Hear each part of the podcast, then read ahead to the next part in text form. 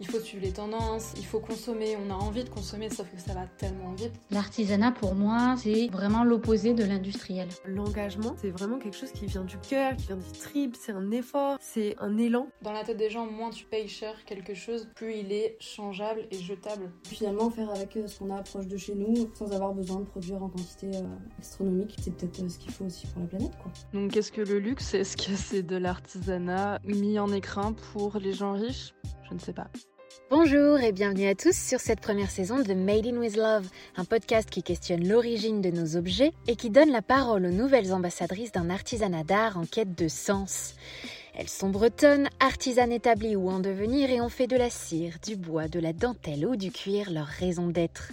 Audacieuse et aussi dévouée qu'émouvante, c'est avec ambition qu'elle revisite des matières nichées dans nos quotidiens et nous prouve qu'il existe une façon de faire les choses avec poésie, sens et justice. Juste une précision par ici avant de commencer. Pour introduire chaque épisode, je propose une entrée en matière qui étudie les enjeux des industries en question afin qu'on comprenne mieux l'intérêt de consommer auprès des artisans. Si en revanche vous souhaitez directement passer à l'interview de l'artisan en question, je vous invite à vous rendre à la septième minute du podcast. Très bonne écoute Chaque matin, un geste rythme nos quotidiens, enfiler nos sous-vêtements. Cette habitude alimente un marché considérable. En France, en 2022, le marché du sous-vêtement réalise 2,7 milliards d'euros de ventes, soit près de 7% des dépenses consacrées à l'habillement. Les sous-vêtements féminins totalisent 63% des ventes de ce marché, et parmi cette catégorie, les soutiens-gorge et brassières en concentreraient la moitié. Question. Combien dépense-t-on dans ces articles? Eh bien, chaque année, les Françaises de 15 à 45 ans dépensent entre 100 et 190 euros en sous-vêtements et investissent entre 5 et 49 euros dans chaque soutien-gorge. Où se procure-t-on cette lingerie? Eh bien, sans surprise, au vu des prix d'achat moyens, 35% des ventes de lingerie sont réalisées au sein de chaînes et 25% en grande surface alimentaire, contre seulement 5% en boutique indépendante. En d'autres termes, nous achetons au moins 60% de lingerie en enseigne conventionnelle. C'est Etam qui se hisse en top des ventes, suivi de près par Leclerc et Carrefour. La place des grandes surfaces s'explique sûrement par la présence de Dim, perçue avec Etam comme une marque de lingerie idéale par la moitié des Françaises interrogées. Venons-en justement au numéro 1 de ce marché, Etam. Comme son nom l'indique, Etam appartient au groupe Etam, qui est aussi propriétaire des marques Maison 123, Undies, Livy et Isée. Le groupe est présent dans 60 pays et dispose de plus de 1300 points de vente. En 2021, il dépasse les 800 millions d'euros de chiffre d'affaires. La marque Etam en réalise quasiment la moitié à elle seule. Question. De quelle matière le groupe est-il le plus friand? Eh bien, l'acteur ne détaille pas quelle matière il achète le plus. Et si la part de fibres à moindre impact progresse, le groupe utilise encore une majorité de fibres conventionnelles pour les produits en synthétique qui constituent la plupart de ses collections. Rappelons que le synthétique est issu du pétrole, qu'il pollue au lavage en relâchant des fibres microplastiques et qu'il est difficilement recyclable. Et quand bien même l'empreinte carbone du groupe baisse depuis 2019, les 99% de son impact sont générés par la fabrication des produits contre 1% pour l'impact de ses 1300 boutiques. Autrement dit, il est crucial d'agir à ce stade. Le groupe souhaite justement créer des produits moins impactants, prolonger leur durée de vie et optimiser leur recyclabilité. Je cherche alors ces objectifs chiffrés car sans cela, difficile de mesurer le progrès et d'obtenir des preuves. Verdict, d'ici 2025, le groupe vise des matériaux éco-responsables dans 80% de ses collections. Les fibres synthétiques recyclées sont considérées comme telles. Si l'initiative marque un progrès, ces fibres continuent en réalité de polluer et ne peuvent être recyclées à l'infini. Alors que compte faire le groupe de ces gisements de matière qui ne sont pas éternellement exploitables? L'absence d'objectifs concrets et mesurables pour gérer la fin de vie des produits ne nous éclaire pas. Cela pose aussi la question de sa capacité à maintenir son empreinte carbone à la baisse à long terme et ne soulève pas non plus la question des volumes. Du côté du social cette fois, le groupe Etam souhaite assurer la transparence et la traçabilité dans sa chaîne de production, mais il n'y associe pas d'indicateurs. En 2021, il confectionnait 82% de ses produits en Asie, essentiellement en Inde, en Chine et au Bangladesh, 12% en Afrique, Tunisie et Maroc, et 6% en Europe, surtout Turquie et Italie. On sait que ces zones ne sont pas sans risque, bien qu'il soit simpliste de réduire un pays à une étiquette. Le groupe mentionne environ 400 usines partenaires directes, mais ce qu'il en est des fournisseurs indirects, on ne sait pas. L'industrie textile étant très ramifiée, il est pourtant crucial de mener cette démarche pour s'assurer du respect des droits humains dans la chaîne de production. Retracer tous les acteurs est une difficulté en réalité systémique. C'est pourquoi, comme beaucoup d'autres, le groupe a développé un outil de traçabilité censé améliorer la transparence. Alors y a-t-il malgré cela un risque associé à cette production? Eh bien oui. Cela n'exclut pas celui de la violation de droits humains comme le travail forcé ou la rémunération insuffisante des travailleurs, faute d'un réseau tentaculaire de sous-traitants. C'est une responsabilité à laquelle ce septième acteur mondial de la lingerie est indéniablement confronté, surtout au vu de ses prix qui corroborent l'hypothèse. S'il confectionnait davantage de produits en France, nous n'achèterions pas Etam ou Undies au même prix.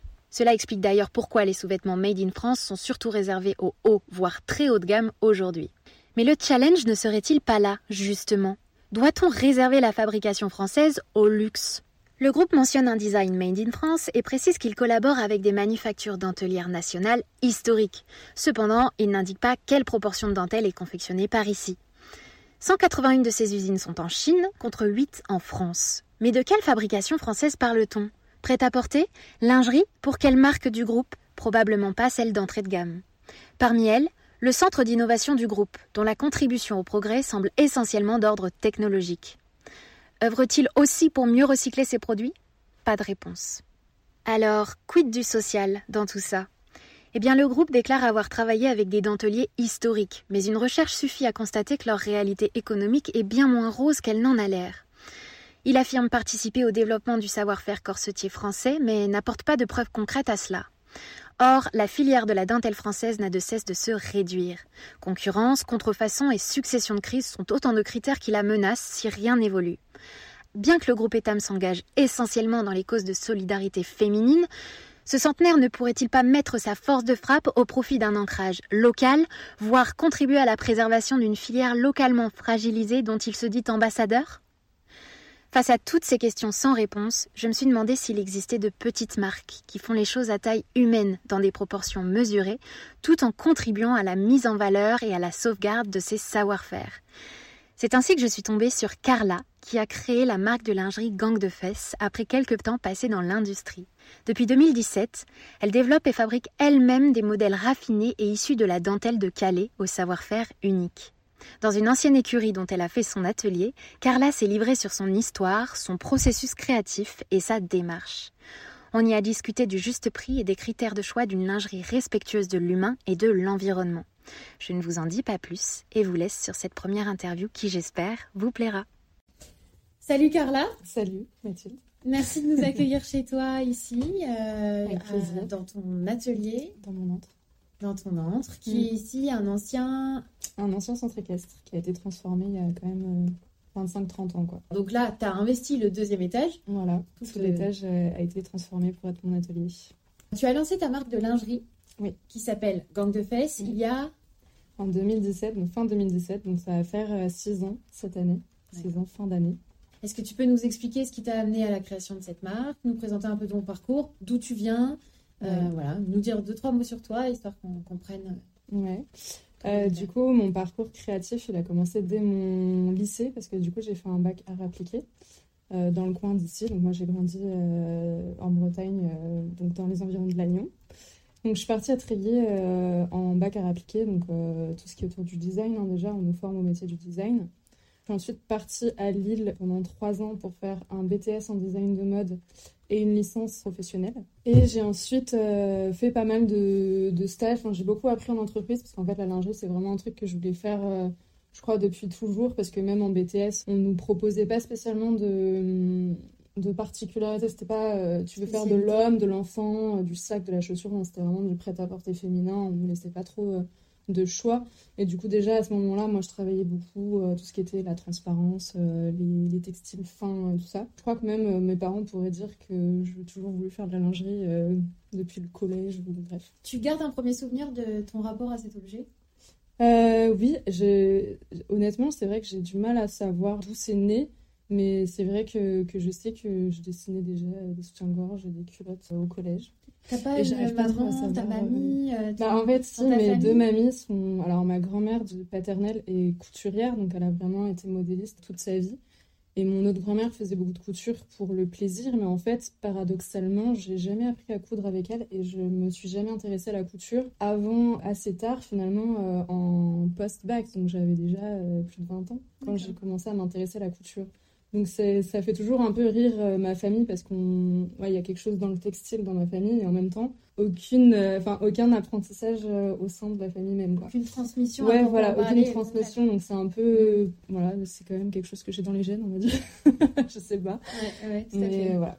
T'as créé Gang de Fesses en sortant de, attends, c'était il y a 6 ans? Du coup, alors moi j'ai eu mon bac en 2010. Donc de 2010 à 2013, j'ai fait donc mon BTS et ma licence. Et après, en, de 2014 à 2015, ça a été une période où j'ai fait et ma formation d'un an à Paris, technicienne lingerie. Donc tu t'es formée à Paris? Ouais, en, en fait, un diplôme spécialisé dans En fait, déjà, dans les stages d'études que j'ai dû faire pour mon BTS et ma licence, je me suis déjà dirigée vers des entreprises de lingerie. D'accord. Donc artisanat, j'ai été en stage chez une petite créatrice euh, belge qui n'existe plus, mais qui, qui m'a un peu euh, aussi mise dans, dans, le bain de la couture parce qu'en fait, j'ai débarqué là-bas en lui disant que j'avais deux, trois petites notions de couture. Et elle m'a dit, euh, ok, tu vas coudre un kimono en mousseline de soie jour 1, quoi. Donc j'ai sué à grosses gouttes et j'y suis allée quoi. C'est le meilleur manager. Euh, ouais voilà parce que du coup j'avais pas mm. tant que ça le choix mais voilà il fallait le faire donc j'ai un peu appris à coudre euh, Sur le comme ça mm. ouais. dans, en entreprise. ouais voilà et du coup après c'est vraiment quelque chose qui m'a qui m'a intéressée euh, et que j'ai voulu approfondir parce qu'en fait ça a finalement été le but de toujours sans le savoir. C'est que finalement depuis du coup le lycée où on devait sans arrêt propose, faire des recherches de projets, euh, faire beaucoup de recherches créatives, mais très euh, fictives, parce que c'est vraiment euh, du dessin, des choses comme ça. Moi, j'étais hyper bloquée parce que si je savais pas comment c'était fabriqué, j'avais du mal à aller jusqu'au bout d'un projet. Mm. Mais en fait, je me rendais pas spécialement compte. Et du coup, en fait, d'apprendre à coudre, donc finalement, la finalité d'un produit, du moment où tu l'as dessiné, imaginé, jusqu'à la technicité pour en arriver au produit fini, bah, en fait, ça a été vraiment l'accomplissement pour moi. Et du coup, je me suis rendu compte de ça.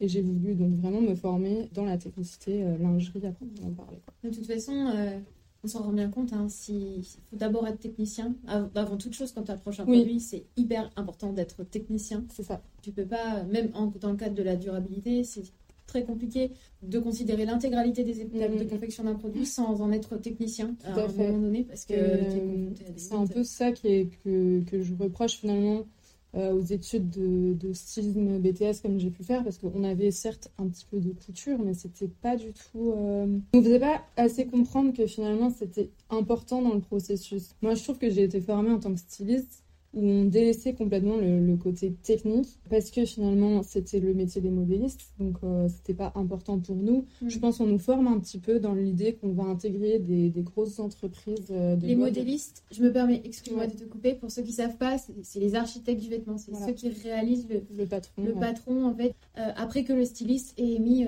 sa planche d'idées ses dessins Mm, mm. Voilà, Il n'y a pas de souci. Et du coup, on nous formait vraiment euh, dans l'idée de, de, faire du dessin, d'être dans la tendance, dans les, dans les couleurs, dans, dans les matières. Mais finalement, tout ce qui était technique, c'était un peu genre. Euh, euh, c'était un peu l'idée de dire salut à la modéliste, ben voilà, j'ai dessiné ça, maintenant fais-le.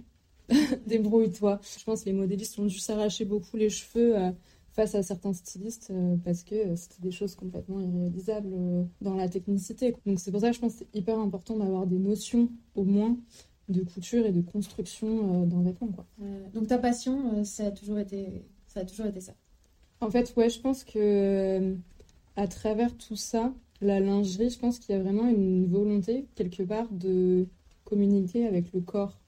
J'ai toujours été hyper, je pense, sensible à ce côté euh, sensuelle, corporelle. Euh, et en fait, je pense que euh, déjà dans les vêtements du coup que je, que je créais en BTS, c'était toujours quelque chose qui était en communication avec le corps. C'est-à-dire que le corps servait à magnifier le vêtement et vice-versa. Et, et, du coup, enfin, tous ces jeux de transparence, je pense que c'est ça aussi qui m'a mené vers la lingerie, parce que c'est quelque chose d'hyper féminin, d'hyper sensuel. Tu es, vraiment au plus proche du corps et de la peau. Et en fait, je pense que c'est un peu quelque chose de global peut-être quelque part euh, qui fait que la lingerie particulièrement était quelque chose qui, qui m'attirait. c'est pas du tout le côté euh, érotique ou sexuel, pas du tout. C'est vraiment ça, le, le, corps, la peau, le grain, euh, les courbes, tout ça, en fait, magnifier un corps de femme, quoi. Petite pause au montage. Au sujet de cette matière, Carla a ajouté quelques détails. Je pense que je peux dire aussi que euh, on fait tous des choix aussi par rapport à notre sensibilité et aussi, en tout cas dans le textile, mais je pense que c'est valable pour d'autres métiers. Euh, on choisit un tissu aussi en fonction euh, de ses propriétés et du tombé, du fit qu'on veut lui donner. Je pense que c'est pour ça aussi euh, que c'est assez logique que je travaille des matières qui soient fines, légères, détaillées.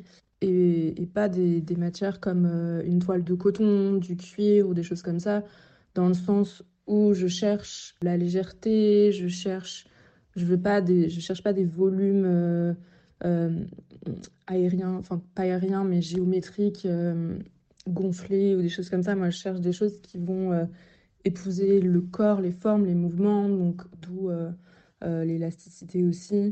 Je cherche du coup transparence, la délicatesse. Donc en fait, je pense que tout ça découle de la volonté de ce qu'on cherche à créer. On choisit du coup les tissus adaptés. Et du coup, on peut dire que voilà, le, créateur, en fait, c'est ça aussi. C'est en fait euh, une personne qui a des idées, qui, qui, a une vision, qui va ensuite chercher à utiliser les, bons outils, les bons matériaux pour mettre cette idée, euh, cette idée en valeur. Et c'est toute une, toute une réflexion, toute une recherche. Mais en fait, euh, voilà, c'est ça le but du créateur, c'est aussi de, de trouver ce qui va pouvoir faire parler le mieux, retranscrire le mieux son, son idée, son idée initiale. Et je pense donc que chaque personne, chaque artisan démarre avec une idée et finalement trouve le, médium, le tissu, l'outil, euh, la matière qui, qui, va lui permettre en fait euh, d'exprimer ce qu'il a au fond de lui, d'exprimer ses idées, d'exprimer son cœur et son art.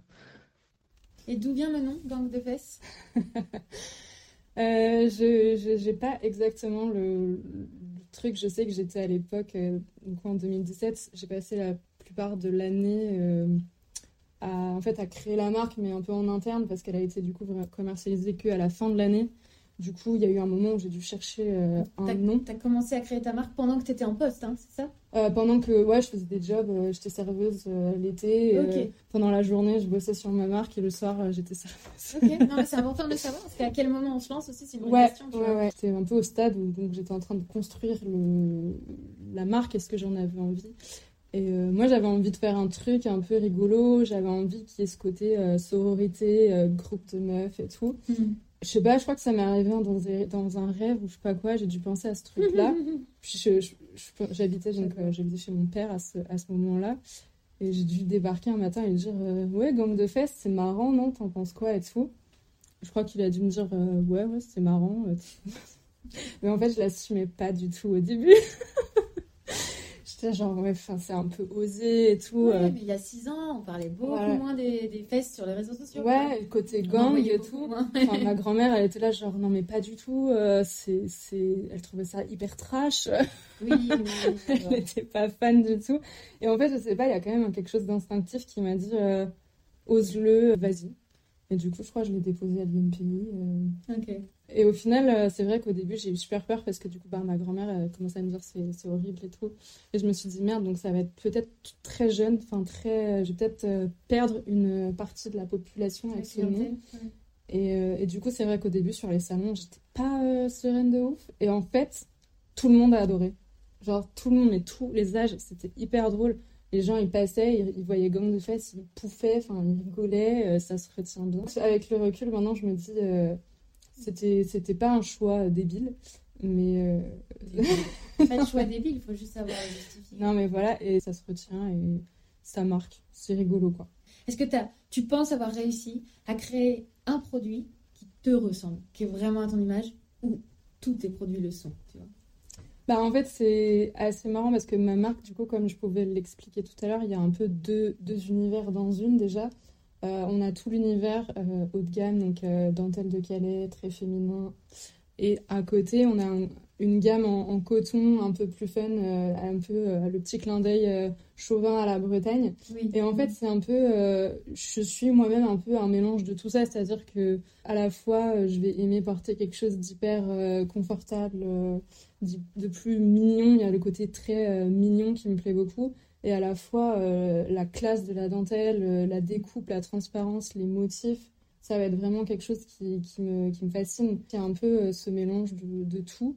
Alors du coup, je sais pas, j'aurais du mal à dire euh, une pièce en particulier. Mais tu as directement trouvé ta griffe quand tu as lancé ta marque? Ou tu dirais que tu as eu un peu de, de mois, voire d'années, où tu as essayé de te rapprocher de quelque chose et à un moment tu t'es dit, hmm. ok, là, c'est bon, j'ai trouvé non, ma patte. ça a été assez... Euh, ça a été ça dès le début parce qu'en fait, je pense j'ai lancé un tout petit peu avant, donc le côté gang breton, donc les petites culottes euh, et les t-shirts, ça a été un peu les premiers trucs que j'ai lancé, mais vraiment à un mois ou deux près parce que je sortais la dentelle tout de suite. La dentelle, c'était vraiment euh, le plus important quand même pour moi. Ouais. C'était en fait le, gang breton à côté, c'était quelque chose aussi de plus accessible, d'un un côté un peu plus euh, un peu plus fun, mais aussi plus accessible en prix. C'était aussi ça le, le, truc, c'est d'avoir deux, deux gammes de prix. Et aussi, ça, ça crée toute une image à toute la marque en fait de ce, ce groupe de copines, le, le truc un peu, un peu fun et à la fois on porte des trucs hyper euh, raffinés mais en même temps euh, on est des meufs euh, hyper normales et on s'en fout, on rigole. Enfin voilà. Mm. pas mettre ce, ce, côté dentelle sur un piédestal tout de suite comme on a pu voir avec d'autres marques où voilà, la meuf, elle est ultra belle, ultra euh, lissée, tout est hyper pensé. Non, moi, j'avais envie vraiment de ramener ce côté très, très raffiné de la dentelle sur euh, un usage quotidien et pas dire euh, t'es pas assez belle pour le porter, en fait, presque. Parce qu'il y a certaines marques où c'est un peu ça, c'était un peu donner des complexes aussi parce que maintenant, donc, il y a toute l'ère du body positive et moi, c'est un truc que j'ai lancé, enfin, qui était dans mes shootings dès le début de ma marque, fait partie de mon ADN, c'était comme ça dès le début. Sur mon premier shooting, on avait toutes les tailles. Et donc ça, c'était hyper important pour moi de pouvoir euh, dire bah tout le monde peut porter cette lingerie aussi en dentelle. C'est pas réservé aux tailles 38, euh, euh, comme on peut le voir sur les panneaux d'affichage dans les grandes villes ou dans les pubs. C'était précurseur il y a 6 ans de te dire ça? Oui, c'était vraiment le. Fait partie des, des, premiers. c'était vraiment le tout début. Et tu, le, tu sentais un engouement vis-à-vis de ça, un frein au contraire? Ah oui, oui, moi c'est un truc. je savais que ça allait arriver je sentais déjà que, que c'était dans, dans, les rails. Et en fait, ça a été tout de suite euh, quelque chose qui, qui, a énormément plu. En fait. Hmm. Une libération pour des clientes aussi? Toutes, toutes les clientes euh, adoraient les photos parce que du coup, euh, avec Maïwen Nicolas, donc ma photographe, on a, on, on a toutes les deux créé l'univers de fesses qu'on peut voir dans les shootings photos. Et c'est vraiment un truc qui a plu tout de suite, les photos, quoi, parce que ben, c'est très visuel, c'est très important pour une marque, en fait. Hmm. C'est ça qui, qui, se voit ben, quand tu as un site internet sur les réseaux sociaux, c'est ça qui transmet finalement euh, tout le travail derrière. Et toutes les clientes étaient là, genre, ah, mais c'est des filles comme nous, il y a toutes les tailles, il y a toutes les morphos, je me reconnais. Et en fait, c'est hyper important parce que sinon, t'exclus des gens en fait.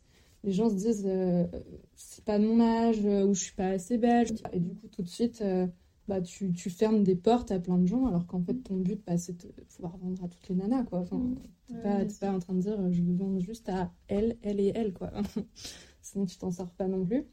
Et en termes de, de processus créatif, j'aimerais bien qu'on, si tu veux bien nous, en dire un peu plus là-dessus. Euh, quelles sont tes, tes sources d'inspiration? Comment tu t'inspires? Eh ben, moi, en fait, je... c'est très euh, à la matière.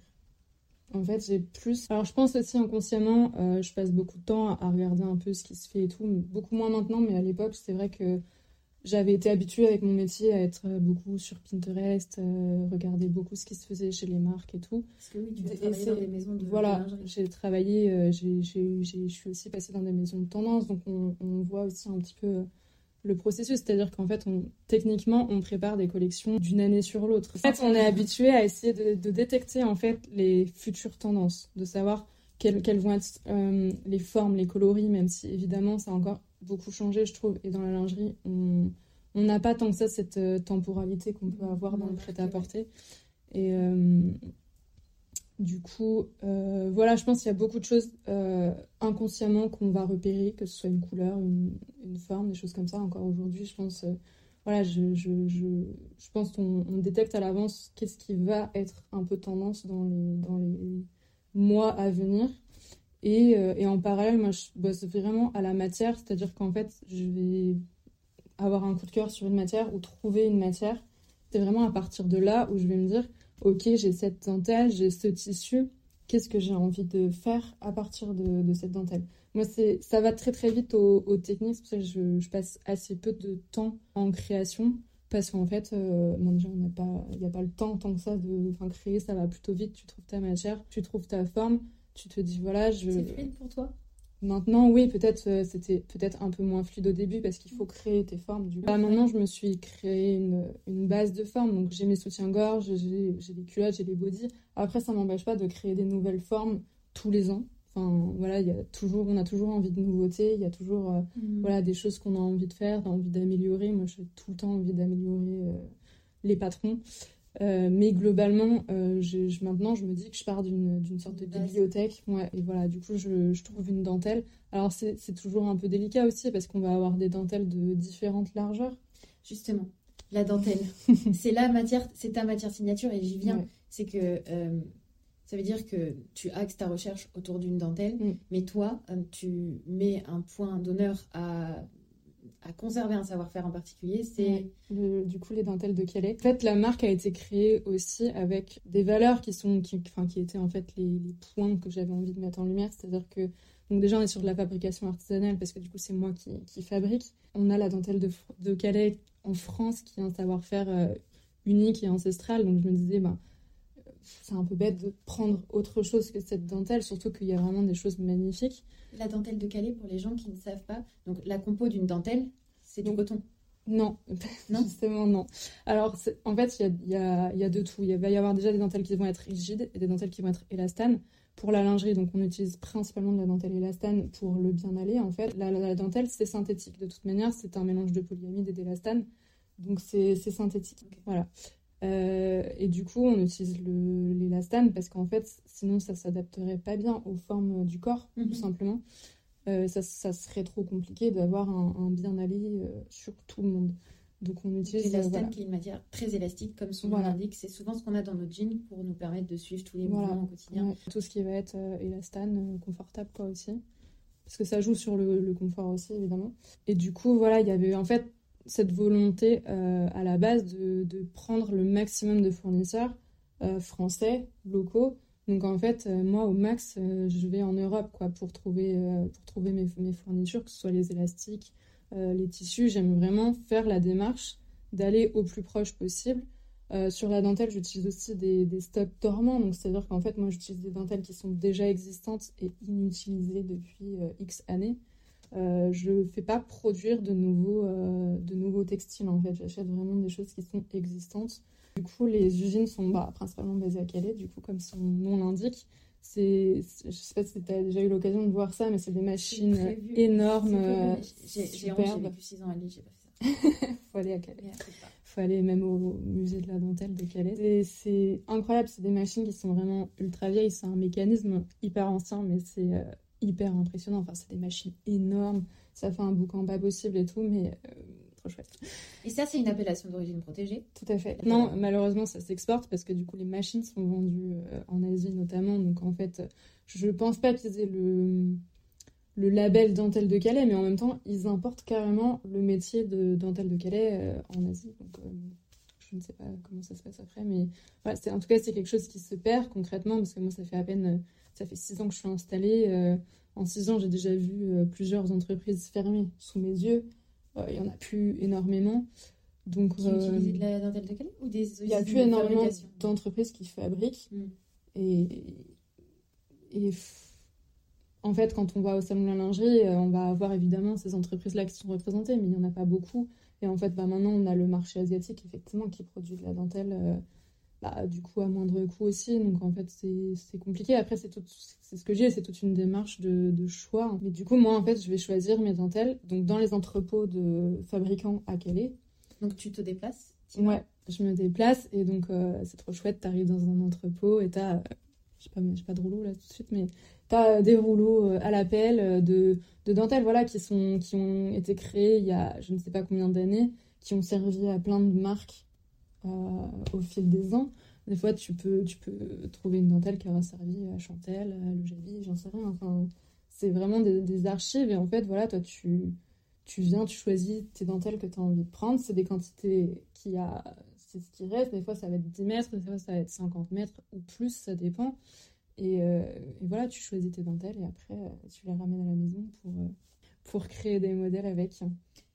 Au montage, je me suis rendu compte que j'avais oublié de demander à Carla quel était son modèle de production. Si elle produisait par drop, à la commande, comment elle gérait tous ces volumes. Mon modèle de production est assez variable et il a pas mal évolué au fil du temps. Euh, j'ai démarré donc en fabriquant tout moi-même. Euh, ce que je faisais au début, en fait, c'était de créer euh, la collection, du coup un exemplaire ou deux de chaque pour ensuite arriver au shooting et prendre en photo les modèles. Et à partir de là, du coup, je les mettais sur mon site. Et au démarrage de Gang de Fesses, je faisais beaucoup, beaucoup à la commande. Euh, parce que j'avais pas spécialement encore d'événements et tout ça. Donc euh, voilà, je cousais à la commande et ça m'évitait de surproduire euh, et de perdre de la matière.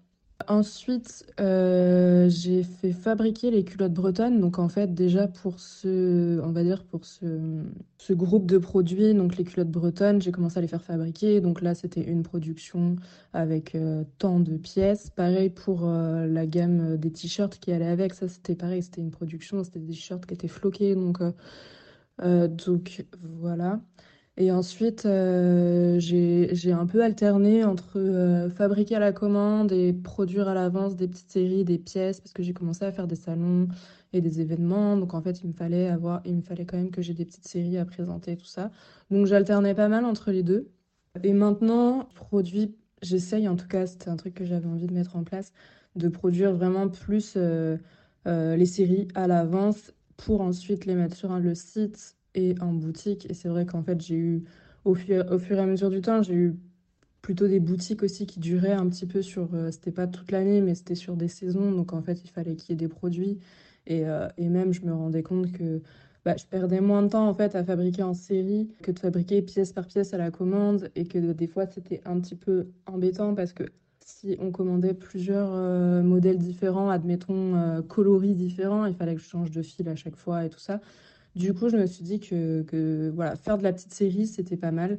Et c'est ce que je fais en fait euh, actuellement. Maintenant, je, me dirige beaucoup plus vers ça, vers faire de la série en vue d'événements euh, physiques euh, ou même d'une vente sur le site. Mais ça reste toujours quelque chose d'assez délicat et de, de, pas facile à changer ou à mettre en place, je trouve. Parce que aussi, quand on fait de la petite série, c'est tout un casse-tête, même au niveau des tailles. On, enfin, décider des quantités que tu produis par taille, essayer de te projeter si tel ou tel euh, ensemble va mieux se vendre que l'autre. C'est assez compliqué et du coup, effectivement, des fois, bon, après, moi, ça reste euh, vraiment minimal, mais des fois, je vais rester avec euh, une culotte ou un soutien-gorge d'une série qui va rester toute seule, genre la dernière taille. et voilà, c'est des choses qui arrivent, mais en fait, avec le temps, tout, tout finit par trouver, trouver un acheteur. Donc, pour l'instant, ça va. Et euh, bon, faire de la série, c'est un peu épuisant euh, physiquement et psychologiquement, mais en même temps, c'est assez. Euh, enfin voilà, du coup, tu, tu, te retrouves avec une quantité à vendre et on va dire qu'une fois que tu as fait cette quantité, tu es tranquille et tu peux passer à une autre. Et ça, c'est quelque chose que j'aurais adoré pouvoir faire, c'est-à-dire voilà, de faire des drops, comme tu dis en fait.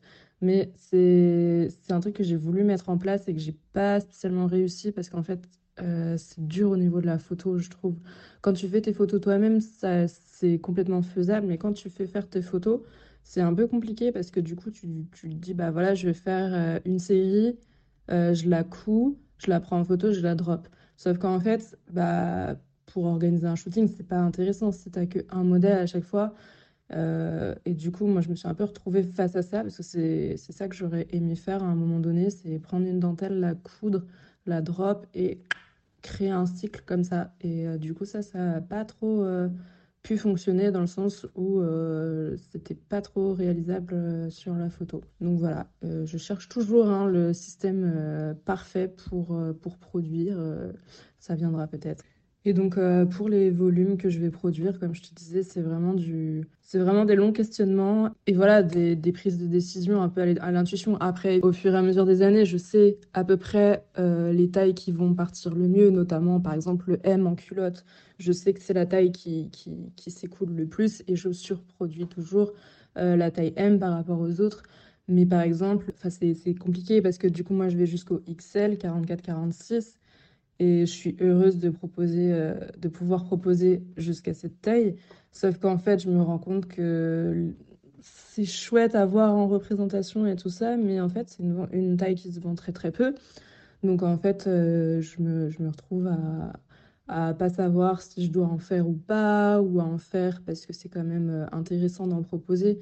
Donc je me retrouve pas mal face à ce genre de dilemme. Pour les soutiens-gorge, pour moi, je vends à peu près à hauteur équivalente euh, toutes les tailles. Donc en fait, euh, euh, pour les soutiens-gorge, je, fais à peu près, voilà, à peu près équivalente toutes les tailles. Après, c'est vraiment hyper variable. Il y a des périodes où, où on va vendre plus telle taille, d'autres on va vendre plus cette taille. Donc c'est vraiment instable, je dirais, à part pour la culotte taille M qui reste quand même le truc où j'ai pas de doute. Mais c'est vrai que le reste, c'est toujours des doutes. Et même quand tu produis une série, tu sais jamais à quelle hauteur elle va fonctionner. Donc, tu es toujours un peu stressé de te dire est-ce que je l'ai cousue, est-ce que je vais la vendre ou est-ce que, je, est que je vais rester avec elle. Enfin, voilà. Et est-ce que tu as des, des, rituels qui rythment ta créativité? Par exemple, est-ce que tu te dis je sais que je vais en sourcing euh, tous les euh, X temps ou à telle fréquence et comme tu, ton inspiration découle visiblement des matières chez toi, mm. est-ce que ça te permet de cadrer ta créativité, tes collections, tes produits? Est-ce que as, voilà, tu, comment tu t'organises ta créativité? Ah, Ça, ça a vachement évolué euh, au fil des années aussi. C'est-à-dire qu'au début, euh, j'allais au salon de la lingerie euh, au moins une fois par an. Donc on peut rencontrer les fournisseurs là-bas. En fait, c'est aussi, ça évite d'aller partout. Parce qu'en fait, mm. à Calais, je peux aller voir mes fournisseurs de dentelle, mais je ne vais pas avoir les autres pour ce qui est élastique, fourniture, agrafe, etc. Donc en fait, le salon de la lingerie, c'est vraiment je pense, un rendez-vous euh, un peu immanquable. Euh, voilà, les marques, euh, tu as les tendances et tu as tous les fournisseurs qui viennent du monde entier. C'est hyper pratique pour des marchés, voilà, des fournisseurs qui vont te, te, servir. Donc moi, je le faisais une fois par an quand je me suis lancée. Après, c'est vrai qu'une fois que j'ai eu mes fournisseurs réguliers, j'ai moins éprouvé le besoin d'y aller. Puis il y a eu monsieur, le, monsieur ou madame la Covid qui est passé par là. Et euh, après, moi, j'allais aussi euh, une fois par an, une fois tous les un an et demi. En fait, ça dépend vraiment de mon besoin. J'y allais quand je sentais que j'en avais besoin, quand je sentais que j'avais euh, plus de nouveautés, plus de stock. Après, il y a eu un moment où j'ai fait un bon stock. J'en ai acheté pas mal. Ça prend du temps, en fait, de toutes les utiliser. C'est-à-dire que j'en ai acheté, je sais pas, j'ai dû en acheter une quinzaine de références différentes. Mais en fait, dans les années, je vais pas les utiliser toutes d'un coup. Là, j'arrive finalement à créer encore des nouveautés qui vont sortir, par exemple, cette année, avec des choses que j'ai achetées il y a deux ans peut-être. Donc ça veut dire que pour optimiser ton stock, il faut quand même que tu investisses dans une matière et une couleur relativement intemporelle, mm. qui sont pas trop soumises aux tendances. oui, voilà. Après, c'est pareil, moi, au tout début que je me suis lancée, je lançais deux collections par an, euh, globalement été, euh, printemps-été, hiver, euh, un peu comme les marques de prêt-à-porter classiques. Et en fait, c'est un... je me suis aussi beaucoup détachée de cette temporalité. Et puis, il y a le côté artisanat, en fait, euh, petite entreprise qui, qui, vient aussi donner un, un, autre rythme, ce qui fait qu'en fait, tu peux complètement te déconnecter, te dissocier euh, de ce qui se passe dans, le, dans la mode euh, qui va vite, qui change tout le temps. Et on peut vraiment se mettre sur le côté et avoir sa propre temporalité. Et ça va pas changer le cours des choses pour autant parce qu'en fait, on est quand même hors euh, temporalité, hein, ça mm. reste de la lingerie. Donc euh, évidemment, en été, je vais sortir des coloris euh, plus clairs parce qu'on a envie de mettre des vêtements plus clairs. Donc on, va, on a envie d'acheter du blanc, du nude, des choses comme ça. Et en hiver, on est plus sur des pièces, des belles pièces. Il y a Noël, donc on, est plus sur des, des bodies, des, des choses mm. comme ça. Mais finalement, euh, il y a des modèles que tu peux vendre vraiment toute l'année, ça ne va pas euh, changer quoi que ce soit. Et est-ce que tu penses justement que tes clientes, du fait que tu aies une démarche euh, durable, de qualité, que tu mises sur la longévité, parce qu'on en parlera après, mais la qualité des produits a l'air visiblement d'être un, aspect important, mm. est-ce que les clientes sont plus réceptives aux couleurs peut-être plus neutres plus intemporel, donc tu disais les basiques, le noir, etc. C'est quelque chose qui marche bien. Est-ce que tu penses que c'est lié aussi à cet esprit de, euh, je mets le prix dans une pièce durable, je Mhm. sais qu'elle va durer longtemps, donc je mets une valeur sûre, j'achète du noir. Comment ça se passe? Bah, c'est clair que, que de manière générale, le noir, ça reste euh, voilà, le coloris basique. Je pense toutes les femmes achètent du noir. C'est vraiment quelque chose qu'on aime porter au quotidien. Oui. Effectivement, du coup, quand on achète une pièce gangue de fesses, donc c'est un certain prix. Et je pense que euh, si on doit craquer, s'offrir une pièce, on va voilà, voilà, choisir quelque chose d'intemporel, quelque chose qu'on va vouloir porter au quotidien, effectivement, plutôt qu'une pièce un peu plus, euh, voilà, un peu plus colorée, un peu plus originale, qu'on va peut-être moins porter parce qu'elle va pas aller avec tous nos vêtements, etc. Donc oui, je pense que qu'il y a vraiment, enfin voilà, le bleu marine c'était mon best-seller et je pense que c'est pas pour rien non plus. C'est parce qu'en fait ça c'est du bleu, mais il était euh, très intense. Donc en fait on, c'est juste, c'est aussi chic que du noir presque. C'est quelque chose qui se porte au quotidien, mais en même temps, euh, je pense que les femmes étaient contentes d'acheter du bleu et pas du noir, alors qu'il avait finalement le même, euh, le même usage, c'était le même type de basique que le noir. Mais euh, voilà, c'était le petit twist. Mais c'est vrai que, que je vends particulièrement les couleurs foncées. Et les gens, ah, les gens te, te posent des questions aussi sur, sur ce prix dont tu parles, qui n'est pas le même que Ouais, alors il y a beaucoup de. conventionnel. Alors, c'est c'est très large, hein, parce que du coup, il va y avoir des gens qui soit font de la couture ou ont travaillé dans la mode, qui, qui connaissent en fait le processus et qui vont du coup tout à fait comprendre euh, la valeur du produit et euh, le prix euh, en lien avec. Et tu as des gens qui, sont, qui ne connaissent pas du tout le processus et qui euh, trouvent ça exorbitant. Donc, on a vraiment de tout. C'est vrai que c'est beaucoup de c'est beaucoup d'éducation à faire finalement. Enfin, moi, c'est vrai que que, que je passe du temps à expliquer aux gens. Et une fois que les gens comprennent, euh, en tout cas, ils acceptent. Ça ne veut pas dire qu'ils vont devenir clients, mais ils vont accepter plus facilement euh, de se dire Ah oui, d'accord, euh, je comprends, c'est vrai, il y a du travail, c'est vrai, il y a de la qualité, euh, des choses comme ça. Mais c'est vrai que c'est très compliqué à faire comprendre et accepter quand on a ben, la concurrence à côté qui vend à très très bas prix. Enfin voilà, tout le monde est au courant de qui- Oui. De la fast fashion Oui, et de voilà. ses ravages sur euh, voilà l'artisanat. euh. Qu'est-ce qui, selon toi, euh, enfin, est-ce que tu peux nous, nous donner un ordre d'idée Donc, un, admettons, une enseigne leader sur son marché dans, en termes de lingerie, un ensemble, c'est quoi? C'est ça doit être quoi? Ça doit être euh, 25 euros le soutif? Non, 20, 20 Je sais pas, ça dépend tu parles de quelle marque. Euh, on va dire entrée de gamme. Entrée de gamme, euh, on va dire euh, leader euh, undies. Tu vois, en fait, Entrée de gamme, on va être sur quoi? 10, 12 euros le soutien-gorge Ouais. On, encore? on est à même pas 10 euros la culotte, je dirais. Voilà, donc on s'en sort avec 20 balles euh, pour un produit qui pollue et qui.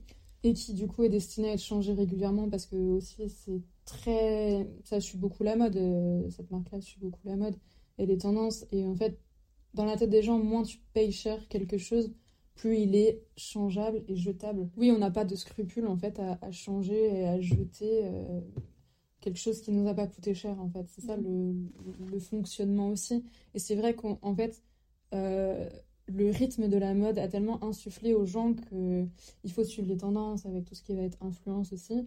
Il faut suivre les tendances, euh, il faut consommer. On a envie de consommer, c'est de l'impulsion, c'est quelque chose voilà, qui, qu'on nous pousse à faire. Donc en fait, on, on répond finalement à, à ce qu'on nous pousse à faire. Et, euh, et du coup, voilà, on a envie d'acheter ce qui va se faire euh, sur le moment, sauf que ça va tellement vite, donc que ça, voilà, c'est un, c'est interchangeable euh, constamment.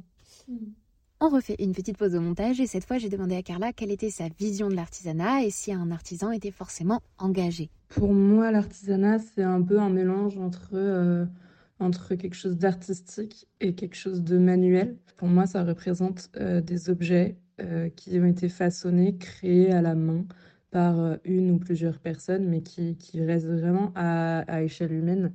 Pour moi, c'est souvent des choses qui sont uniques aussi parce que comme elles sont faites à la main et non pas par des machines, ça reste des, des- des pièces qui sont vivantes et qui vont avoir euh, des petits défauts ou qui vont avoir des petites, euh, des petites choses qui vont les différencier à chaque fois d'une autre, même si on est, on essaye de faire de la série. Pour moi, c'est ça la différence avec euh, l'industrialisation.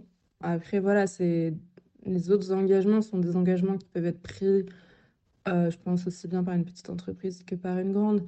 Mais on va dire que effectivement, quand on, quand on a vraiment à cœur de faire bien un produit, hein, ce qui est finalement aussi à la base de créer un produit avec ses mains, c'est qu'on a envie de le façonner exactement comme on l'a en tête. C'est aussi de pouvoir choisir quasiment tout, ses matières, sa façon de faire, ses couleurs, tout ça. Donc en fait, après, on a, on, a le choix ou non de, de, faire des choix respectueux de la nature, par exemple, des choix raisonnés sur la production, etc.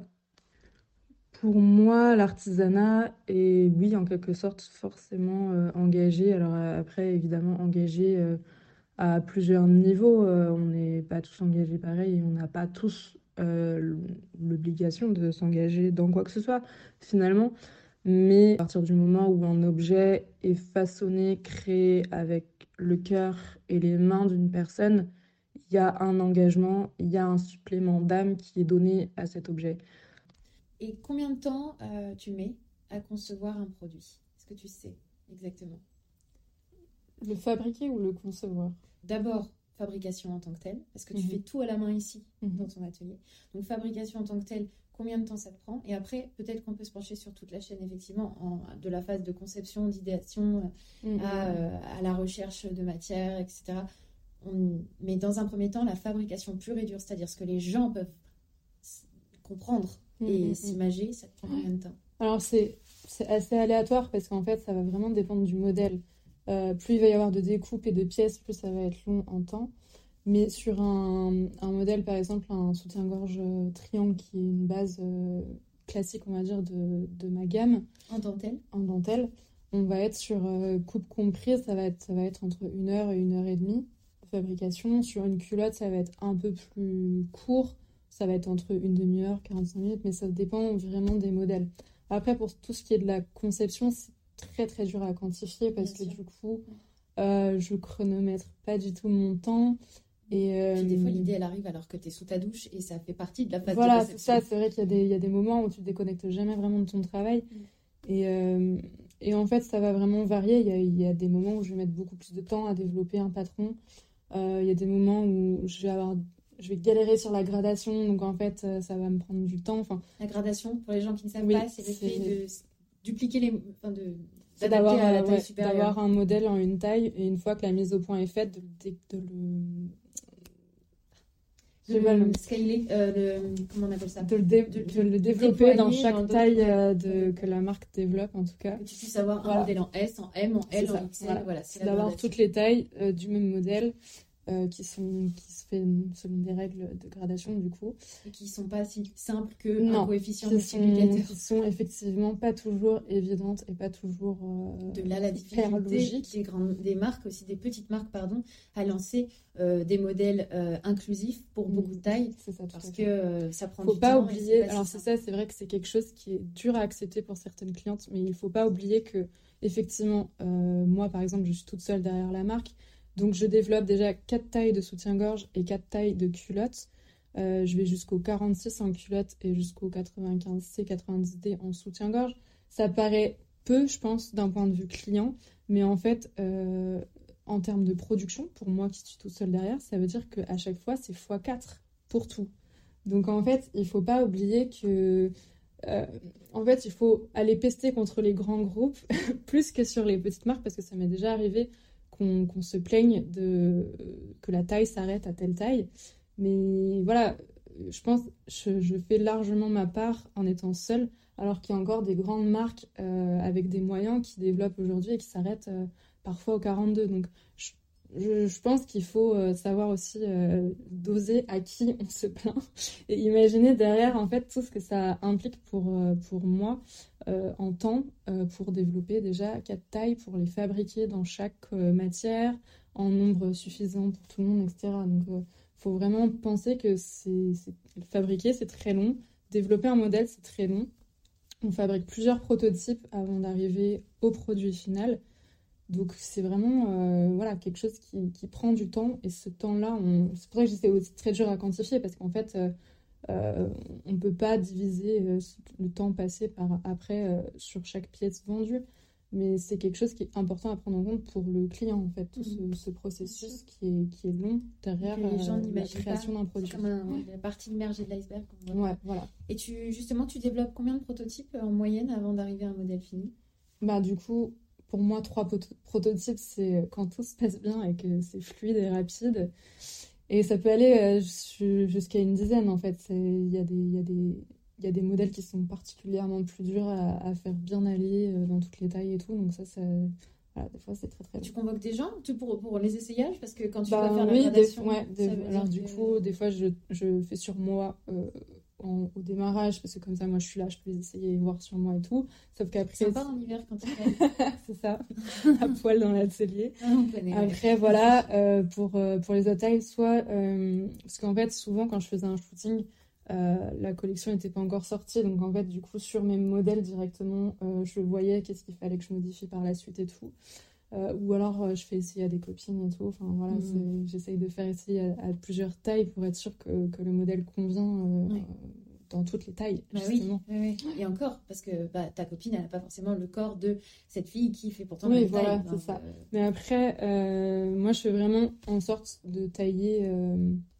Alors, c'est compliqué parce que chaque marque va, va tailler d'une façon différente, mais du coup, moi, j'essaye de tailler vraiment. euh, Voilà, de ce que la taille représente. Mm.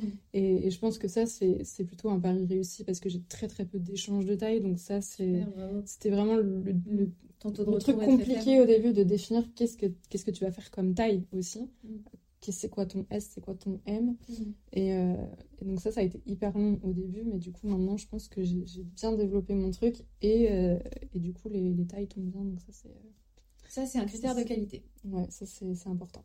Et justement, euh, en termes de qualité, est-ce que tu pourrais. euh, Qu'est-ce que tu aurais à nous conseiller sur euh, le point de vigilance? Donc, toi, tu ne fais pas d'armature? Non. En revanche, voilà, comment on peut choisir un soutien-gorge de qualité qui soit, et une culotte, qui soit à la fois respectueux de l'environnement, mais aussi garant d'un certain savoir-faire Mm. et qui contienne des, des, des matériaux de qualité en plus de la dentelle en soi. Ouais, bah alors ça c'est peut-être un peu compliqué euh, à voir Je- si on est par exemple dans une boutique de lingerie, on peut regarder la qualité de la dentelle, mais c'est je pense vraiment à l'œil nu, quelqu'un qui qui sait pas, ça peut être assez compliqué. Euh, tester les élastiques, ça peut être pas mal. Tester voilà si si s'il y a un bon retour, si on sent qu'ils vont pas se détendre rapidement, euh, des choses comme Comment ça. tu fais? Tu, tu, tu, Ouais, tu tu tires prends et euh, tu tires. le taux de... Ouais, voilà, tu, tu vois comment il revient. Est-ce qu'il a, sais pas comment dire, mais un retour un peu dynamique ou est-ce qu'il Là, est par très exemple, mou? si on prend un T-body, euh, Ouais, tu vois, on, tu va, peux, on va pouvoir faire quoi? Ouais, tu tu peux prendre l'élastique et tu, tu fais ça, tu, tu viens le tester, tu peux tester la bretelle, est-ce qu'elle est costaud. Après, ça peut être aussi regarder les coutures, mais bon, ça pareil, si tu t'y connais pas en couture, c'est. Oui, c'est ça, C'est c'est dur à savoir. hein. Ouais. Bon, après, euh, ceci dit, les finitions, parfois, tu vois, hein, dans la fast fashion, ça part en- dans tous les sens. Et ils ont même pas bien coupé les fils. Oui, c'est Et ça, vrai. c'est un indicateur. C'est tout à fait Et- et vrai. ça, bien dans couper le, les fils, dans le c'est vous prêt-à-porter, avez, ça, ouais. ça se voit vraiment pas mal, ouais. Des fils, alors que là, on voit bien que ton, ton, ta surpiqûre, elle est... euh, Enfin, ton, pas ta surpiqûre, ton zigzag. Toi aussi, tu ta sur... Oui, c'est une sorte de surpiqûre. ouais. Ton... Non, t'as surfilé. C'est ça que je cherchais le mot. Non. T'as surfilé le haut. Surjeté. Ah Là, là, là, c'est du surjet. Et là, du coup, c'est un élastique euh, Mm. posé en deux fois. C'est du biais que tu as mis? Non c'est un élastique, juste tu le. Ah En fait, tu le tu couds une sens, première fois et ensuite tu tu le rabats pour avoir ouais. une finition propre et tu le surpiques justement. Ouais, ouais, ouais. Ok. Et donc, euh, donc la qualité de l'élastique, qu'est-ce qu'on a d'autre comme pièces euh, Des pièces métalliques? Ouais, Bon, ça, euh, les c'est anneaux, moins- bon, après, ça c'est dur aussi à savoir Oui, sur le coup. hein, Ça euh. peut juste être à la rigueur à regarder en tant que provenance, mais c'est pas souvent indiqué dans les Après, c'est quand, quand tu l'essayes, tu peux voir un peu la résistance du produit, est-ce que tu sens qu'il va se détendre ou pas, mais c'est assez compliqué à dire. euh. de prime abord. Après, moi, c'est vrai qu'on me dit souvent, ah, j'ai arrêté de porter de la dentelle, ça gratte et tout. Mais euh, moi, mes dentelles, elles grattent pas du tout. Et c'est dur à faire dire aux gens, bah, essayez-la parce que vous allez voir, euh, ça gratte pas. Mais les qui gens qui sont assez. alors? Bah, je- sans doute peut-être les fils qui ont été utilisés. La... L'élastane, je pense que l'élastane n'est pas de la même qualité sur toutes les dentelles. Alors que ça, c'est un. Donc ça, c'est une dentelle de Calais. Ouais, ça c'est de la dentelle de Calais. Et euh, enfin voilà, qui est super fine, super douce au porter. Enfin, de fait, j'ai une peau à eczéma. Je te Ouais. confirme que je dois faire très attention quand je porte de la dentelle Mhm. et je peux pas porter n'importe quoi parce que Ouais. ça me gratte extrêmement vite. Et malheureusement, les seins, quand on fait de l'eczéma, c'est une zone Oui, très alors fragile. par contre, si tu as une peau réactive, effectivement, les matières synthétiques, ça va pas être ton allié de Mhm. base. Donc tu peux quand même faire des réactions si tu as une peau hypersensible. Mais en tout cas, en comparaison à d'autres euh, d'autres dentelles, celles-ci, elles sont vraiment. Enfin, ça, c'est vraiment un truc qui revient. euh, tes soutifs, on les oublie, quoi. Mhm. Donc c'est que. Voilà, elles ne grattent pas. Ok, La donc- dentelle de Calais ne gratte pas, je fais de la vue. Donc, euh, on peut regarder donc pour la qualité, finalement, euh, l'élasticité de la pièce. Ouais, la résistance. Euh, la finition des coutures. voilà. Euh, Qu'est-ce qu'on a d'autre La doublure, peut-être, par exemple, la doublure dans la culotte, c'est important. Savoir comment elle va tenir, je sais pas. Bah après, euh, ouais, moi je trouve ça assez important. Bon, après, euh, moi du coup, j'utilise du coton bio dans toutes, euh, tous mes fonds de, de culottes. Ça, c'est un truc pareil que j'ai fait dès le début, ça me paraissait euh, assez cohérent. Euh, normalement, de toute façon, c'est un fond coton, coton classique, euh, Mhm, oui, en dans général. toutes les culottes Oui, oui, quand oui. même. hein. Mm, mm, mm. Mais euh, ouais, non, ça, normalement, il y a ça dans toutes les culottes. Je pense pas qu'il y ait de, des matières synthétiques dans, dans les culottes, mais peut-être que je me trompe. J'ai posé la question signature du podcast à Carla. Qu'est-ce que le luxe pour toi? Eh ben, c'est une bonne question. Qu'est-ce que c'est que le luxe? J'ai un peu du mal à répondre à cette question dans le sens où finalement, est-ce que l'artisanat, ça serait pas aussi du luxe? Donc on se demande qu'est-ce que c'est vraiment le luxe? Est-ce que c'est juste une question d'image et de positionnement pour s'adresser à une clientèle euh, luxe, donc riche quelque part? Parce que finalement, codes sont un peu les mêmes que, que l'artisanat. Parce que par exemple, euh, ce que Hermès revendique, c'est, tout ce côté euh, finalement artisanal, euh, fabriqué à la main et tout ça. Donc qu'est-ce que le luxe? Est-ce que c'est de l'artisanat euh, créé, mis en écrin pour les gens riches? Je ne sais pas. Je pense que pour moi, le luxe, c'est avant tout un univers, un univers de l'ostentatoire, du, de, de la richesse, en fait. C'est plus mettre un objet, et le, enfin, prendre un objet et le transposer dans le luxe. Ça veut dire, ça veut dire qu'il va être cher, ça veut dire qu'il va être fait dans les meilleures matières, de la meilleure euh, fabrication possible. Sauf qu'effectivement, euh, dans l'artisanat, c'est quand même des, des questions, euh, enfin, des choses qu'on met nous-mêmes en œuvre en le faisant nous-mêmes, en faisant survivre des savoir-faire, en utilisant les meilleures matières. Mais en fait, pour moi, ouais, le luxe, c'est vraiment transposer une, une chose qui est déjà bien faite et bien pensée dans un univers où on va euh, surqualifier le, produit. Alors, je sais pas si c'est surqualifié, mais où on va, euh, on va communiquer sur, euh, sur sa haute valeur, et ce qui n'est pas complètement bête en fait. C'est juste que, voilà, est-ce que c'est... Est-ce qu'il y a un juste milieu à trouver? Est-ce que les artisans euh, sous-estiment la qualité de leurs produits? Est-ce que le luxe surestime la qualité? Il y a peut-être un peu des deux. Est-ce que tu as senti, euh, toi qui as justement assez de recul et d'ancienneté euh, depuis le Covid, est-ce que tu as senti un impact avec l'inflation et notamment Oui. tout le contexte économique dernièrement sur Oui, ta bien vie sûr, euh, ouais. Bah, c'est vrai que du coup, euh, moi, au moment du Covid, ça faisait 2-3 ans que j'étais installée et où mon entreprise progressait donc annuellement. Du coup, arrivé, arrivé au Covid, moi, pas, pas, il n'y a pas eu d'impact tout de suite parce que c'est vrai que au premier confinement, euh, il y a eu un engouement sur le soutien aux créateurs, au local. On a eu une petite prise de conscience euh, à ce niveau-là et du coup, les gens euh, ont soutenu le Mm. local. Donc moi, en fait, je me suis pas retrouvée du tout impactée tout de suite. Mais euh, l'année d'après, genre un an un peu après, c'est là que ça a commencé à être compliqué parce qu'en fait, il y a eu tout le. Au premier confinement, on se rendait pas compte de l'impact que cette crise allait avoir, je pense, sur l'économie. Donc ça n'a pas joué tout de suite. Ça a joué vraiment euh, après. euh, et puis moi, j'étais pas un commerce essentiel, je pouvais rester ouverte sur Internet. Enfin, j'ai pas dû fermer. Euh, et euh, mais du coup, après, quand ça a eu un impact financier. Euh, là, du coup, oui, je me suis retrouvée à ne plus être quelque chose d'essentiel. Ça, ça a un certain tarif. Et encore aujourd'hui, parce que du coup, l'inflation continue, Mm. l'inflation, l'inflation explose, euh, le pouvoir d'achat baisse, et je vois très très bien que du coup, de, de la lingerie, ça ne devient pas euh, quelque chose d'essentiel. Mm. Et, et D'autant que ça se voit pas. Les, les gens, il n'y a pas cette image sociale aussi. Oui. Il faut que je change de fringue. Tout à fait, oui, oui. Les gens vont quand même favoriser euh, euh, les- le prêt-à-porter euh, pour, euh, bah, pour aller travailler et tout ça. Quelque chose qui va se voir effectivement euh, euh, que de la lingerie. euh, voilà, mettre de la, l'argent dans la lingerie, je pense que c'est devenu quelque chose euh, voilà, qui, voilà, de secondaire, tout à fait. Ouais. Et euh, est-ce que euh, tu penses que tu t'es, t'es à la juste valeur de ce que tu devrais Alors ça, le prix, pareil, c'est c'est- c'est le truc compliqué du, du- dès le début parce que du coup aussi, c'est faut pas changer ses prix. euh, en cours de route en cours de route, il faut arriver à, à garder euh, ta gamme de prix telle que, sinon ça veut dire que tu t'es trompé ou Ça qu'il y a dépend, un il y a des gens qui part. visiblement bien à le Ouais. défendre, parce qu'hier on était avec une artisane qui, qui pensait qu'elle avait une communauté de clientes assez réceptive à ce discours si on lui expliquait correctement les tenants, les aboutissants de Mhm, ce changement. Mais euh, de fait, c'est quand même dans les conseils marketing et gestion euh, quelque Mhm. chose qu'on conseille de faire bien dès le départ. Ouais, et en plus, étant donné que c'est moi qui fabrique, du coup, ça a été hyper dur, je pense, de, de quantifier mon temps, de, de, de définir euh, quel allait être, du coup, mon salaire, le, enfin, le prix, en tout cas, que j'allais me payer à l'heure pour la fabrication, parce que ça, je pense que c'est très important de le compter, même si on a envie de, de, de faire quelque chose d'abordable. Je pense pas que ce soit non plus la bonne solution de, du coup, se sous-payer sous prétexte que c'est nous qui fabriquons et que c'est pas de l'argent qu'on sort euh, tout de suite. Totalement. Et ça, il y a beaucoup de gens qui négligent leur propre travail euh, là-dedans, dans ce Ouais. process. Et il y a beaucoup de filles aussi qui sous-estiment que non, ça c'est pas parce que c'est un job passion qu'elles Mhm. doivent pour autant euh, éliminer les heures qu'elles consacrent à l'activité. Tout à fait. Ouais.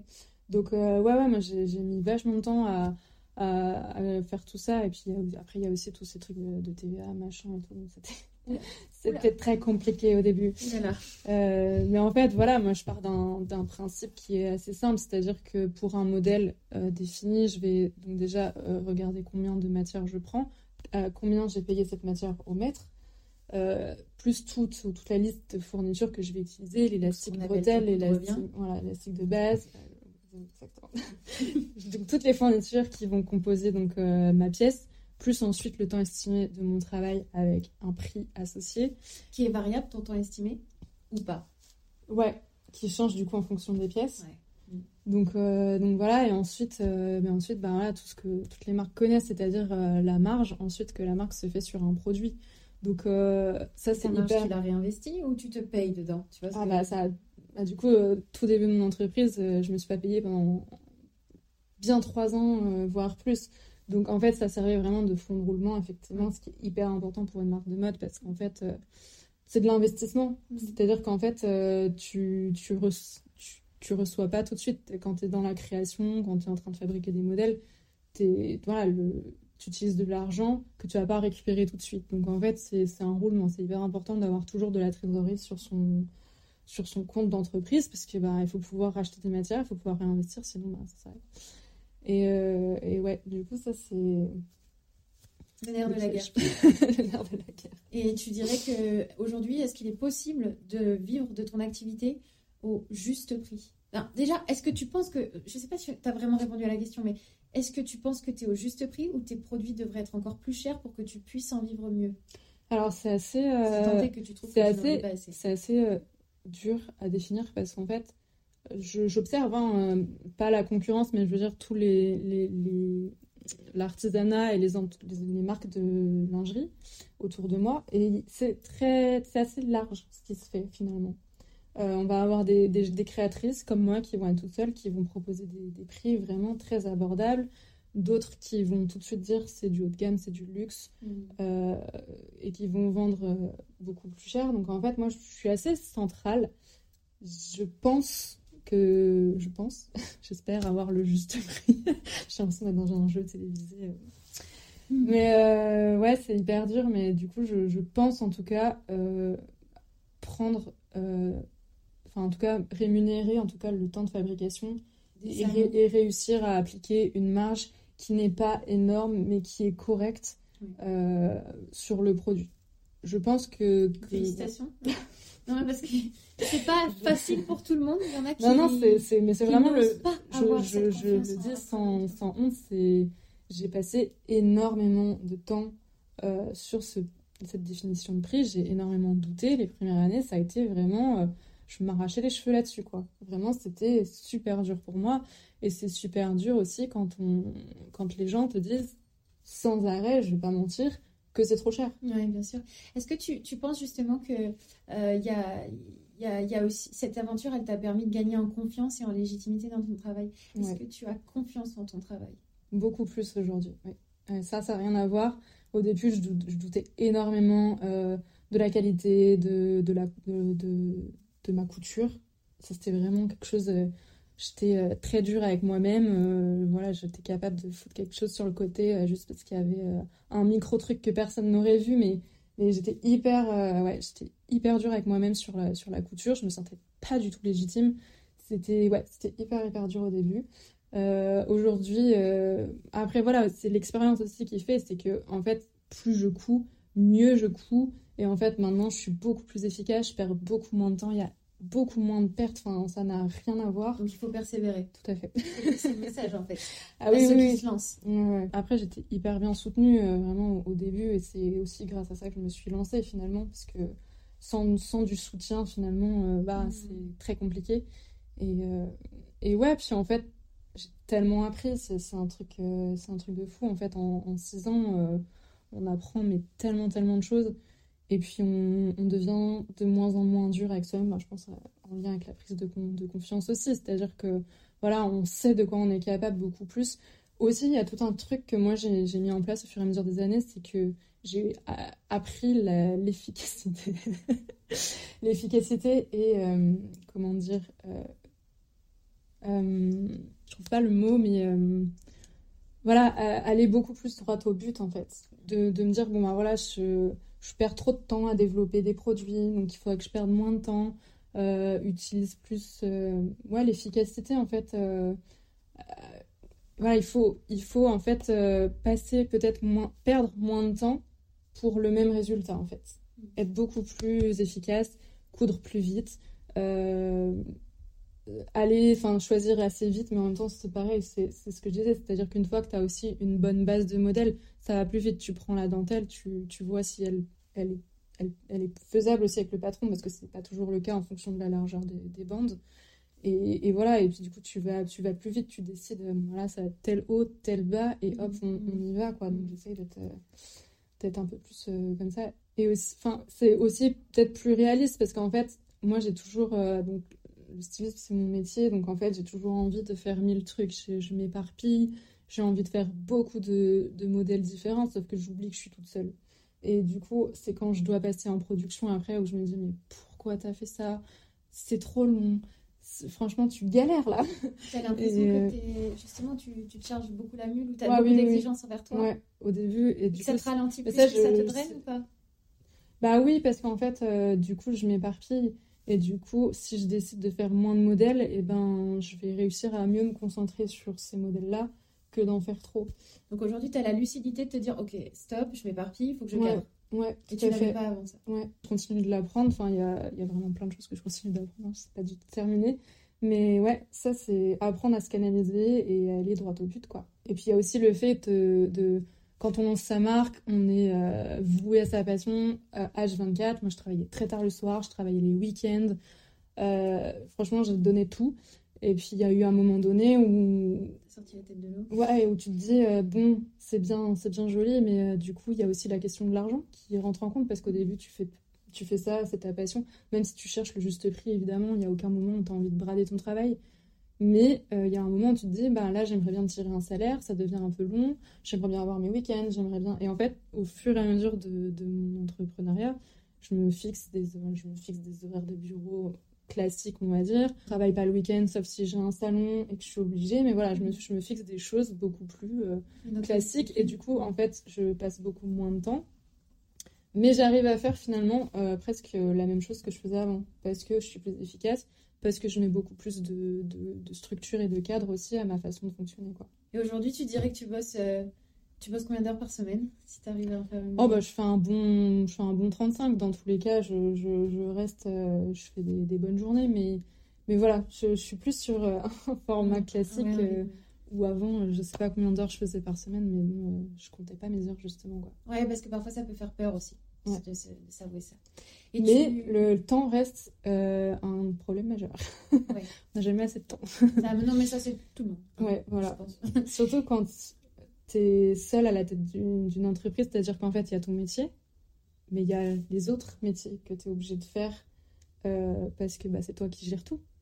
Et tu décides de tout gérer ou tu délègues certaines choses? Bah, en fait, non, je délègue, si je délègue par exemple la photographie, ça c'était du coup quelque chose qui me tenait vraiment, vraiment à cœur parce que c'est pas mon métier. hein. Et il y a plein de métiers qu'on fait et qui sont pas nos métiers à la base. Mais il faut aussi être, se rendre à l'évidence que voilà, je suis pas photographe, je veux une belle image. Donc il y a un moment, tu, tu fais les bons choix et tu payes une photographe du coup. Mais, euh, mais après, non, tout ce qui va être euh, ben, réseaux sociaux, tout ça, ben, non, je n'ai pas le choix que, que de le faire euh, moi-même. quoi. Et hum, j'ai une question parce que on, enchaîne euh, donc euh, les visites d'artisans et on voit que en fait c'est beaucoup de gens qui sont extrêmement euh, seuls Ouais. et seuls dans leur environnement bucolique, seuls face à leurs challenges, seuls face à leurs doutes, Mm. seuls face à leur résilience aussi. Enfin, c'est- tout un ça doit être dur d'être Ouais. seul du matin au soir. Est-ce que Mm. c'est est-ce que c'est ton cas? Est-ce que tu Ouais. es seul de tempérament et c'est quelque chose avec lequel tu es très à l'aise, très à l'aise ou au contraire euh, tu t'aimerais avoir parfois peut-être un peu plus de contact avec euh, d'autres entrepreneurs? Est-ce que si, si tant est que tu n'en es pas assez? Enfin, Mm. Comment tu vis cette, euh, cette C'est vrai que j'ai toujours voulu. euh, J'aurais trop adoré être dans un endroit euh, où il y a plein d'ateliers d'artisans autour de moi, une sorte de, de, de, de ruche, ou je sais pas comment ils appellent ça. Après, c'est des questions euh, financières aussi, c'est-à-dire qu'en fait, j'ai cette opportunité d'avoir cet espace qui est grand euh, sans, sans payer de loyer. Donc en fait, il y a un moment donné, il y a plein de choses qui rentrent en compte. Alors je me suis du coup évidemment euh, hyper habituée à bosser seule. Donc en fait, maintenant, voilà, je, je sais aussi de quoi je suis capable.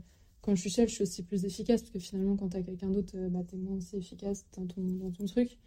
Mais, euh, mais c'est clair que oui, il y a des moments où tu te poses des questions, bah, tu es tout seul, donc tu prends tes décisions, euh, euh, tu peux en parler avec des, des potes et tout, mais c'est vrai qu'il y a des moments où tu aimerais bien euh, être avec quelqu'un d'autre. Ou... C'est vrai que être à deux, rien qu'être à deux, tu peux voilà, pitcher l'autre personne, te- et il peut te dire non, mais là, tu, tu déconnes. Euh, ça va pas le faire, ou oui, c'est une bonne idée, développe-le. Enfin voilà, t'échanges. Et c'est vrai que c'est hyper, euh, c'est hyper riche en fait euh, d'échanger et t'avances, je pense, dans, dans le bon sens.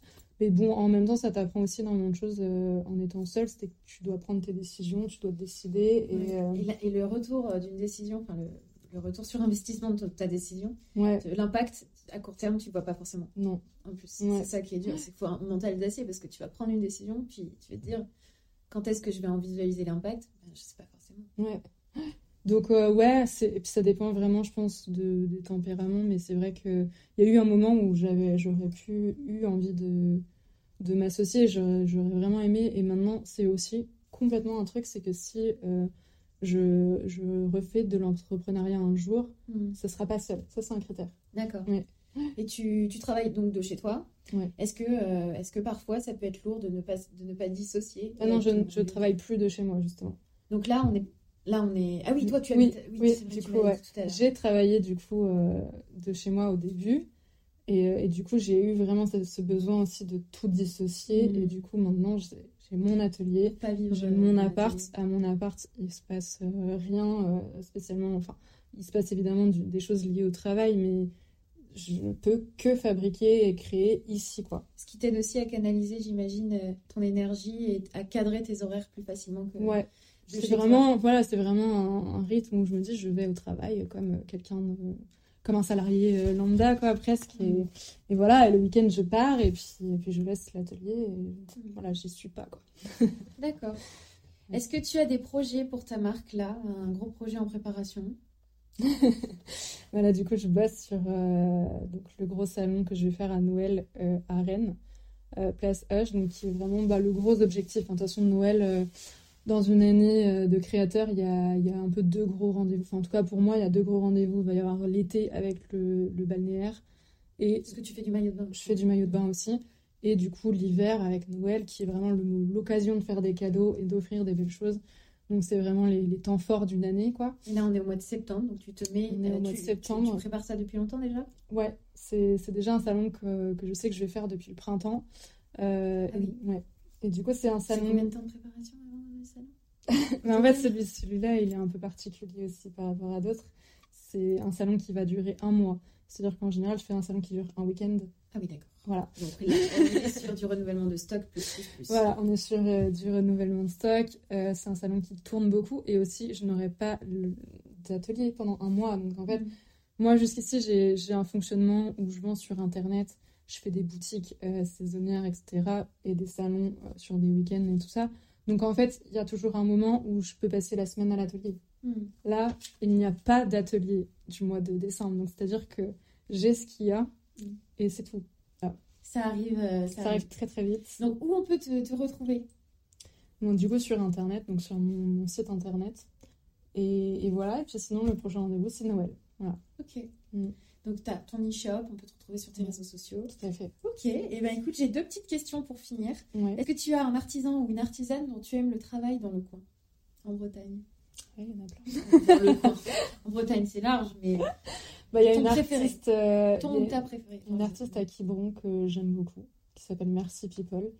C'est c'est oui, c'est vraiment une artiste qui, qui fait de la peinture à la base et qui maintenant des, des, développe son univers, déploie son univers sur plein de supports comme euh, des bijoux, des t-shirts, des vêtements. Et euh, elle a un univers magnifique que j'aime beaucoup. Super. Et est-ce que tu as une citation qui t'a marqué?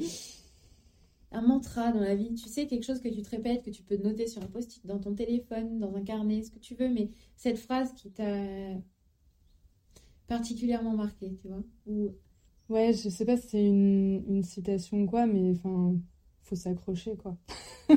Hum, J'aime bien me dire qu'il faut avoir confiance en le futur. J'aime penser que le travail paye. je ne sais pas, mais euh, je me dis le travail finit par payer et puis euh, et oser en fait Mm. aussi. Ok. Ne pas regretter parce que finalement, euh, on a tendance aussi beaucoup à voir euh, les entreprises qui se créent, ou alors des gens qui vont dire j'ai peur de me lancer, ou voir arrêter son entreprise comme un échec, et pas du tout. Moi, je trouve que c'est jamais un échec parce que tu as appris mille trucs, en fait, que tu n'aurais pas appris spécialement autrement dans d'autres situations. Et que, enfin voilà, tant que ça n'a pas d'impact euh, dramatique financier ou quoi que ce soit, euh, je trouve que c'est beau de, tenter l'aventure. Et, euh, et voilà, peu importe l'issue, l'expérience est, chouette. Super. Eh bien, merci beaucoup, Carla, pour tout ce que tu nous as appris, tout ce que tu nous as confié sur ton expérience, ton retour d'expérience. Est-ce que tu as un dernier mot de la fin à ajouter? Ce que tu veux, ce que tu voudrais dire? Je te laisse carte blanche. Je, je, je pourrais dire que euh, il faut pas croire que l'entrepreneuriat c'est facile. C'est, ça paraît, non mais c'est vrai, ça paraît beau aussi comme ça, mais euh, il faut pas sous-estimer les difficultés du métier. Voilà. Et euh, si tu parles à de potentiels clients, qu'est-ce que tu pourrais dire euh, tu- Là, j'ai envie de dire, euh, informez-vous vraiment sur euh, la qualité, le processus qui se passe derrière un vêtement. Il faut vraiment, je pense, s'informer là-dessus et soutenir, soutenir les gens autour de vous qui créent, soutenir les gens autour de vous qui, qui essayent de, de faire avancer les choses. Voilà. Tout simplement. Mm. Bon, merci beaucoup, Carla. De rien. On souhaite une longue vie à Gang de Fesses. Je te souhaite une très bonne continuation et merci euh, pour le temps euh, que tu nous as dédié. Et courez donc vite voir euh, le site internet de Carla et son Insta parce que c'est. Ah, je suis fan, j'adore. Bon. Ciao Carla Salut. Quelles sont les trois choses à retenir de cet épisode? Premièrement, la conception et la fabrication d'un produit sont très longs. Développer un éventail de tailles demande donc beaucoup de temps et de moyens aux petits créateurs. Ensuite, quitte à choisir ce motif, autant participer au maintien de la dentelle de Calais, un savoir-faire vieux de 200 ans. Et terminons avec la notion de prix. Un produit à bas prix interroge sur l'impact de sa fabrication sur l'humain et sur l'environnement. C'est un produit souvent destiné à être renouvelé rapidement, c'est donc indirectement un article dont la qualité laisse à désirer et qui n'encourage pas des pratiques d'achat plus vertueuses. Chez Gang de Fesses, il faut compter 60 euros pour un tanga et 85 euros pour un soutien-gorge, soit 145 euros pour un ensemble. C'est quasiment le même prix qu'un ensemble chez Chantel ou Darjeeling et bien moins qu'un autre chez Obad. C'est encore bien moins qu'un ensemble chez Livy d'ailleurs, la dernière acquisition haut de gamme du groupe Etam qui utilise justement de la dentelle de Calais. Derrière le prix d'une dentelle chez Gang de Fesses, il y a une transparence totale la garantie d'un travail artisanal, local, d'une matière issue d'un savoir-faire unique, d'une confection de qualité, d'une juste rémunération et d'une marge nécessaire au développement et à la pérennité d'une petite entreprise. Alors, comme le dit si bien Carla, n'hésitez pas à vous informer sur la qualité, le processus, sur ce qu'il se passe derrière un vêtement et à soutenir les gens qui créent et qui essaient de faire avancer les choses. Si cet épisode vous a plu, n'hésitez pas à lui laisser 5 étoiles et un petit commentaire sur votre plateforme d'écoute et à vous abonner au compte Instagram Made in With Love. J'espère que vous aurez autant plaisir à découvrir le travail de Carla sur son Insta at gang de fesses, tout simplement. Allez, je vous laisse et je vous dis à très vite pour un prochain épisode.